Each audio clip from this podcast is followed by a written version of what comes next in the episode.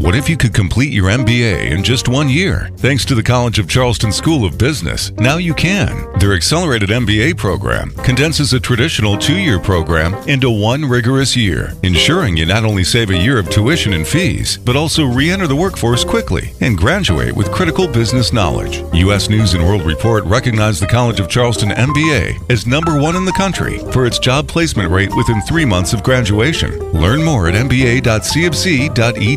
Opinions voiced in this program are for general information only and are not intended to provide specific advice or recommendations for any individual. To determine which investments may be appropriate for you, consult with your attorney, accountant, and financial advisor or tax advisor prior to investing. Securities are offered through LPL Financial, member FINRA SIPC. Good morning, and welcome to Beyond the Business, brought to you by the College of Charleston School of Business. The College of Charleston School of Business, where students are beyond ready to work, they're ready to make an impact. Each Saturday morning at 9, successful business leaders and entrepreneurs from across the Low Country talk about what it takes to succeed in business and in life. Now, your hosts of Beyond the Business, Eric Cox and Leslie Haywood. And good morning, Low Country. Welcome back for another edition of Beyond the Business, heard here on 94.3 WSC and simulcast on iHeartRadio.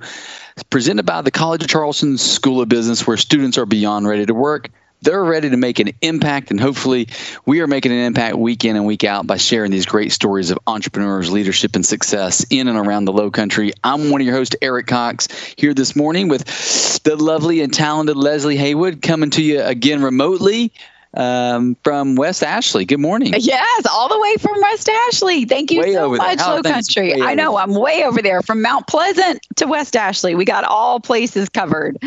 Um, I appreciate you listeners spending your morning with us and make sure and continue the fun beyond Saturday morning. And check out our Facebook page at Beyond the Business or talk to us on Twitter at BTBCHS. And another great show last week, a, a little different one out of the box, which we love to throw in from time to time. Mr. Wood Marchant, who's the director of collegiate recovery over at the College of Charleston, came on with us and uh, actually is back with us again. So, uh, first of all, welcome back, Wood. Thanks for being here. Thanks for having me. And, Thank you uh, for not letting us run you off with hard questions and things. But of course, I feel like you- you're used to dealing with difficult situations on a daily basis. Well, the So, good thank you. part's on the way. So I look forward to this part of the story. So, Leslie, let's give our listeners a little snippet in case somebody missed a show, missed the show last week. Uh, what was a key takeaway for you? Um, well, I think as as usual, I love how the first segment of our shows really tie. You can almost find the thread every single time from the upbringing in the childhood to what the are they are doing today. And last week was no no different um, where the things that influence you as a young adult even if you don't really know that they're influencing you have an effect on what you do later on in life. And for those of you that missed last week it was a very um, powerful and um, raw and inspirational uh, session, make sure and go to coastalwm.com and listen to that first part of the, the podcast. Yeah, and you can also check it out on iTunes or Spotify. Just simply type in Beyond the Business. And I agree with you, Leslie. What a, a testament to, you know, this show is not just about entrepreneurship or leadership, right? This is about the human spirit and mankind and just uh, what we go through as individuals in life and the journey of life. And so, uh, Wood, you, I think, eloquently laid out that journey for you and the experiences along the way with, with brutal honesty of how the twists and turns have shaped and formed who you are today. And at the end of the at the end of the day, we all are shaped and formed by these experiences in life. And so, thank you I for know, I- sharing. I We're can't- really I looking can't wait forward to see the how this ends. part. Yeah. I know this is we're getting So to the one of the things uh, you know, we we did jump around a little bit last week. So I want to go back and talk with a minute about um, when you came out of college. You ended up getting your master's in social work, and I know your first job and and really the field was as a social worker. Let's talk a little bit how this role has unfolded for you, and go back to those days when you were working uh, with patients over you know from MUSC. I'm going to go back a little farther than that. So, still trying to find the path after college. Uh, I went to a graduate school in advertising down in Atlanta called the Portfolio Center. And they had five disciplines there. There was copywriting, which I was there for, photography, graphic design, illustration, and being a creative director. Um, and so I was going to go down and be an ad man. And two year program. uh, I took all my problems with me. Uh, I thought leaving Charleston to go to this graduate school, I'd be able to start walking a straighter path, be more career focused. Um, but wherever you go, there you are. So I found the same type of people in Atlanta uh, that I was spending time with in Charleston. And, you know, for me, I'm honest about this. My drug of choice was marijuana. I was a daily pot smoker for years. And if, if you do that for very long at all, you're going to have a depression problem. And so I had been going to therapists for years and psychiatrists and trying to get the newest antidepressant du jour. And that would help a little bit. Um, and that's what happened when I moved to Atlanta. I had gotten on a new antidepressant, uh, but the psychiatrist that was prescribing it knew my problem more than I did. Um, I was just a little bit honest with her, and she said, Listen, I'm not going to keep prescribing this unless you find a support group in Atlanta to continue this change that you're starting to try and make. Um, and I knew exactly what she meant. And you know, I moved into this neighborhood in Virginia Highlands, and I knew there was a support group meeting going on at a church about five houses away from where I was, and I didn't go. I just wasn't ready.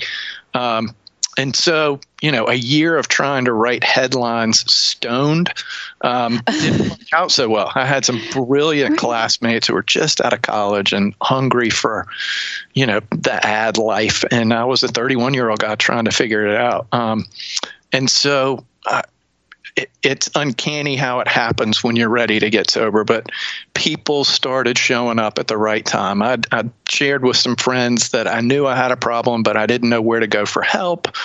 Um, because no one was really talking about rehab back in those days. This, again, this was the early 90s. Yeah, I'd known a couple of people that had gone, um, but I, I, just didn't know how to ask for that help.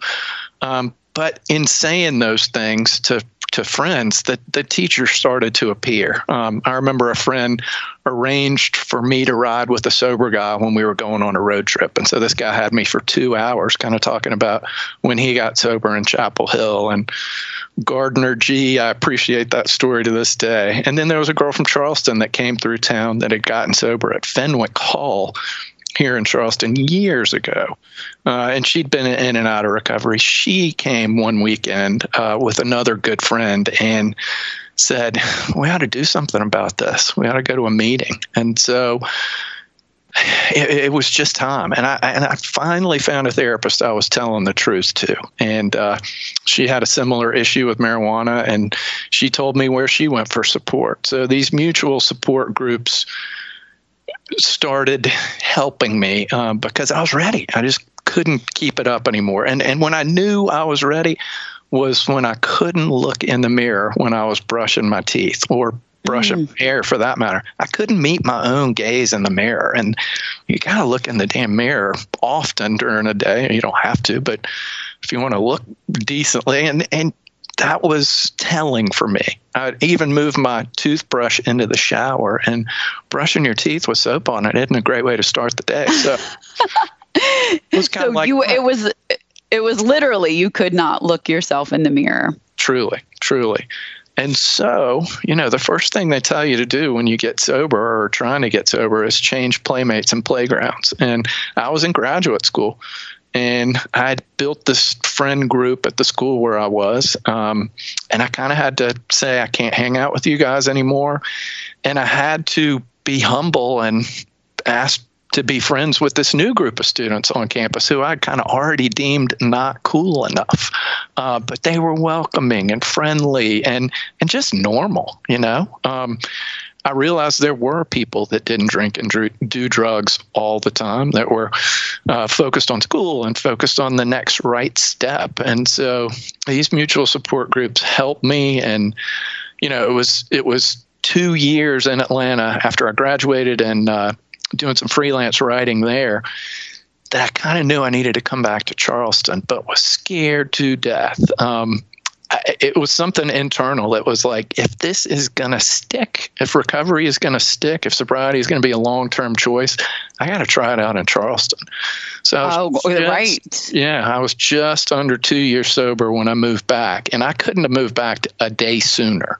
Um, and these men that helped me on my recovery path told me what I was going to do when I went back to Charleston. They told me that Ponytail Dick was going to work with me and that you're going to go to this support group meeting in this part of Mount Pleasant every day at noon. And the greatest thing that I did when I was getting sober was say yes, because everything in your body wants to say no, right? I mean, no one wants to end up in those meetings and in those church basements. Um, but my best thinking got me to those rooms. And so just just recognizing that if I say if I said yes, that I was getting better and I was getting the help I needed really started helping me find that path I've been looking for for so long. I still didn't know what I wanted to do with my life, but after I got sober, I realized I really don't like writing. Um, it's such a chore. And at that point, my brain wasn't working that great anyway. Um, after you know a number of years being in the fog of smoke, uh, and so I kind of started looking for the next step, and I thought teaching school. So when I moved back to Charleston, uh, I got substitute teaching jobs at Charleston Day School, a little private school downtown, that became a family for me. Um, and really neat time in my life. I was living on my own. Uh, I was making new friends in Charleston, and I was kind of trying to leave some of those old friends behind, to tell you the truth, who were still here. Um, and I'll just keep going. Teaching helped me realize that I was much better with students one on one than 30 on one. Um, mm-hmm. The big classroom was a little overwhelming, and and I, I communicated better on smaller groups and with individuals. And so a friend suggested I go get my master's in social work and become a school psychiatrist or a school uh, counselor. And I thought that was a great idea. Um, and so I did the three year master's in social work program as on a part-time basis up at University of South Carolina. So at the time, I would go to the library down on Calhoun Street and watch a closed circuit TV. Uh, which showed the classroom in Columbia. And so this was, you know, pre-internet and the ease of which people can do online school these days. I had a little little small desk with a TV in front of it at the library and a phone in the little desk area. And if I had a question, I'd pick up the phone and dial into the class. A remote learning 1990 something style, yeah. right? Oh my gosh. Yeah. So, um, and met so many people in in the master's in social work problem and i was really open about my recovery at that point and always have been and so i started learning that that could help others and that you know, that I was probably the only sober person that anyone in my friend group knew.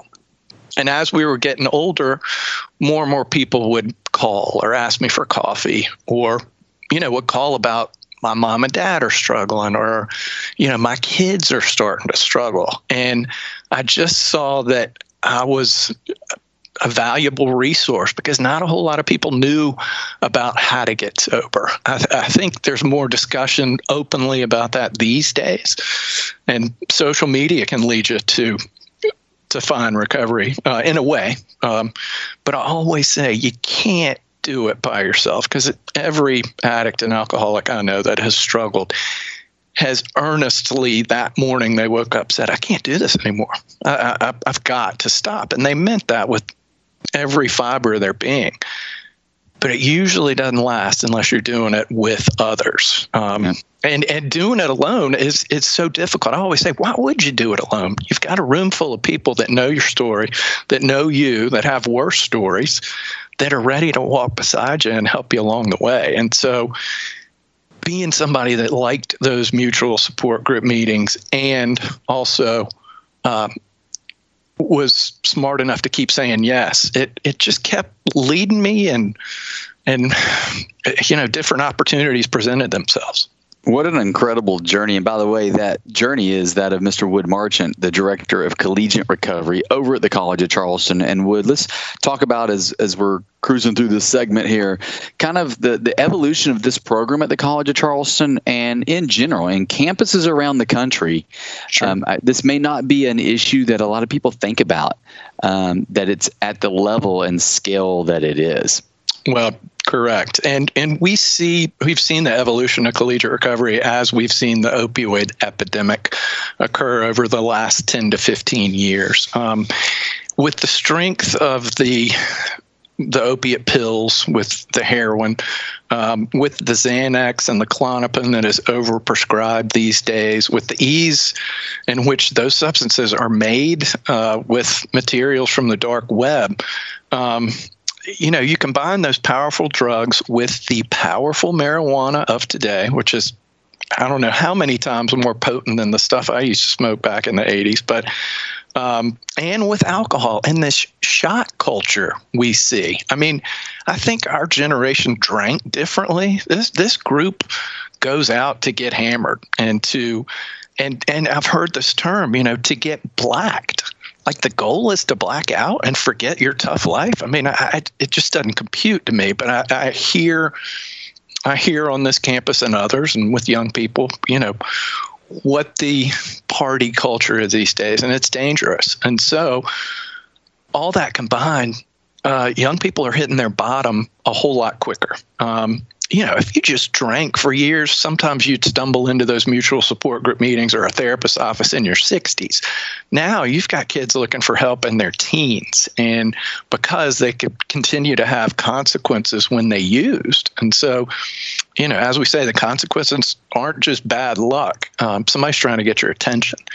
And so there's more help available to young people, to families, and this transferred into collegiate recovery. The, the first big programs started in cities that had big treatment centers that treated young people. So one of the more well known collegiate recovery programs is at Texas Tech. They also have a, a, treatment center down there called the Ranch at Dove Tree.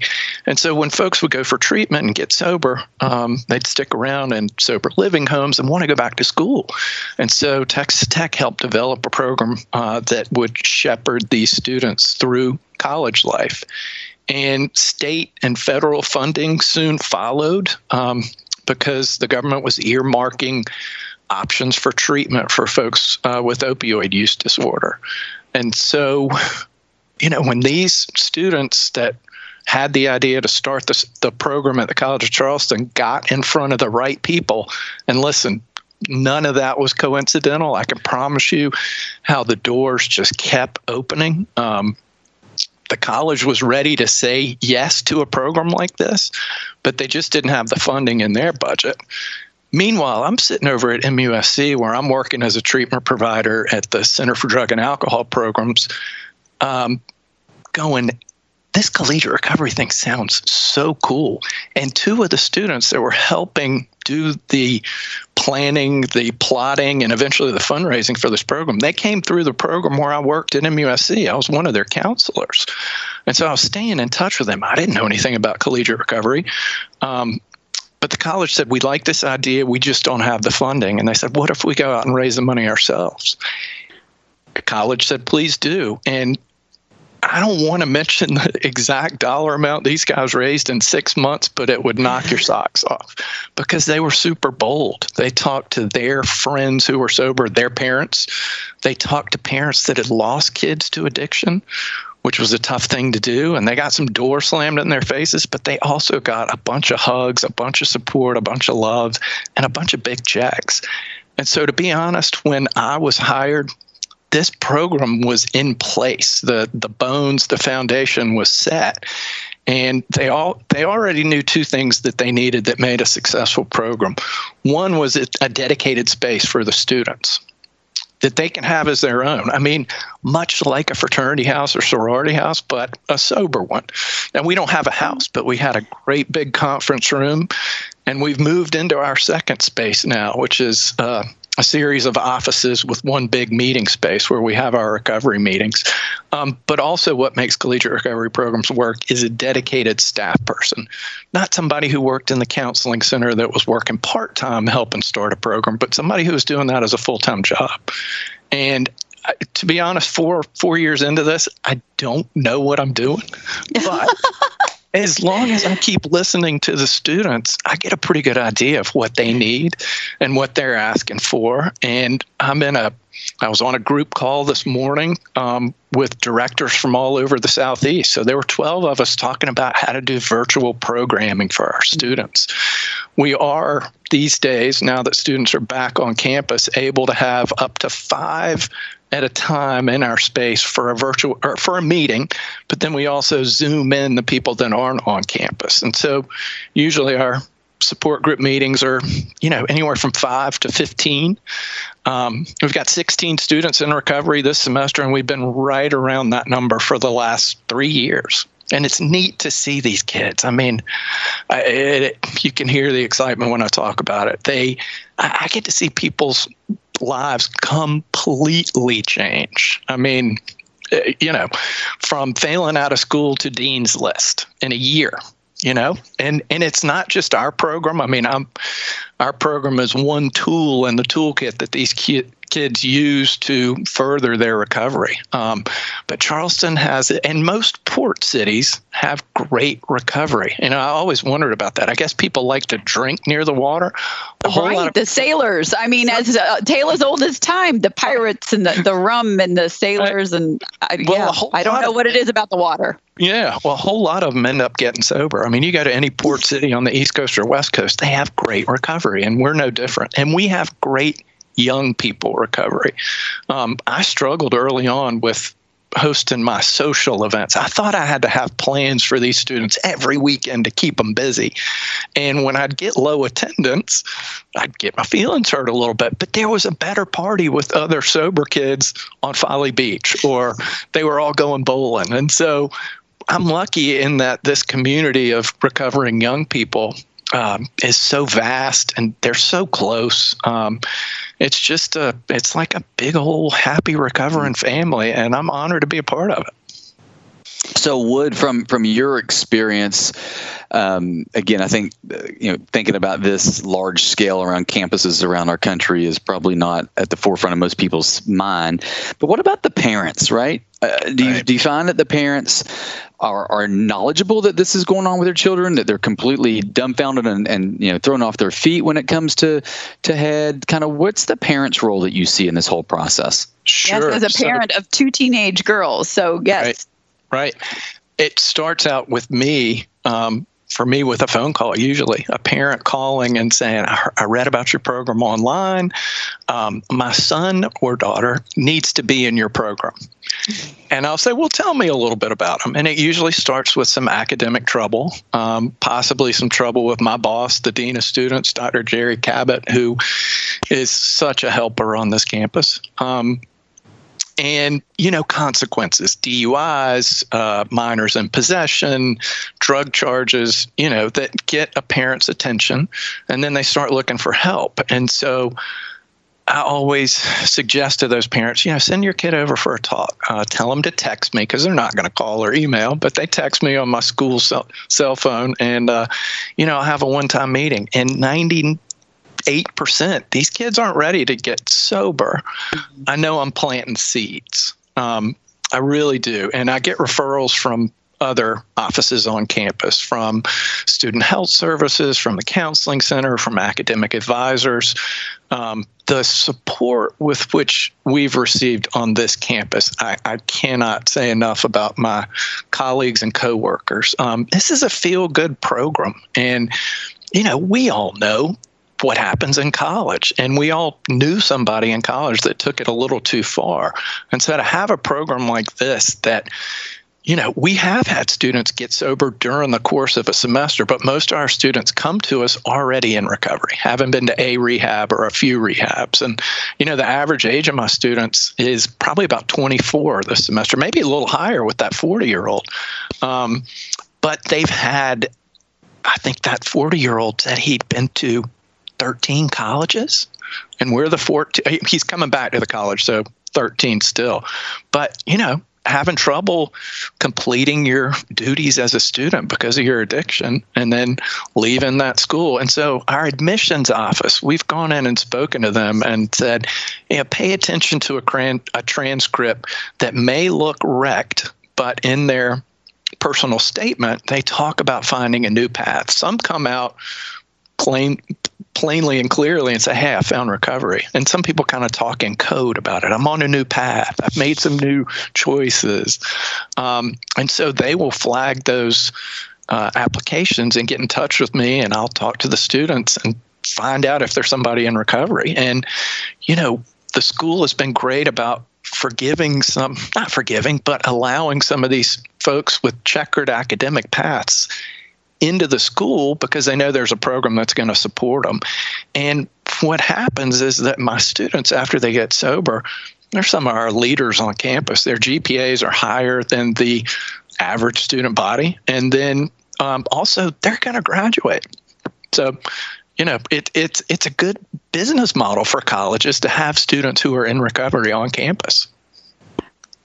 Very good. Uh, now, how can people get a hold of you if they need you or they think sure. they need you? I'm, I'm going to give my school cell phone, which I've got all the time. It's uh, 843 693 5975. And texting is the best way to get me 693 5975. And uh, I just calmly invite students over to check our space out. And usually, what I'm trying to do is introduce them to people that look like them. You know, just somebody that's got their same story who might be in a class with them who happens to be sober these days. So, this mutual support is key.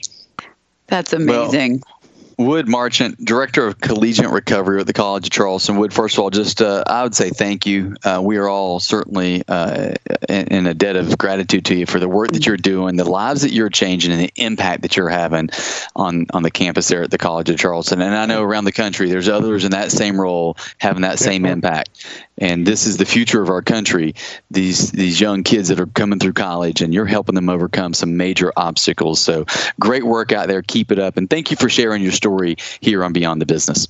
Thank you. I so appreciate the opportunity and thank Dean Alan Shao and our School of Business for recommending that I come talk to you. Thank you. Well, there was a reason he recommended, and certainly you did not disappoint. So thanks for the great story. Again, you've been listening to Beyond the Business, presented by the College of Charleston School of Business and Coastal Wealth Management.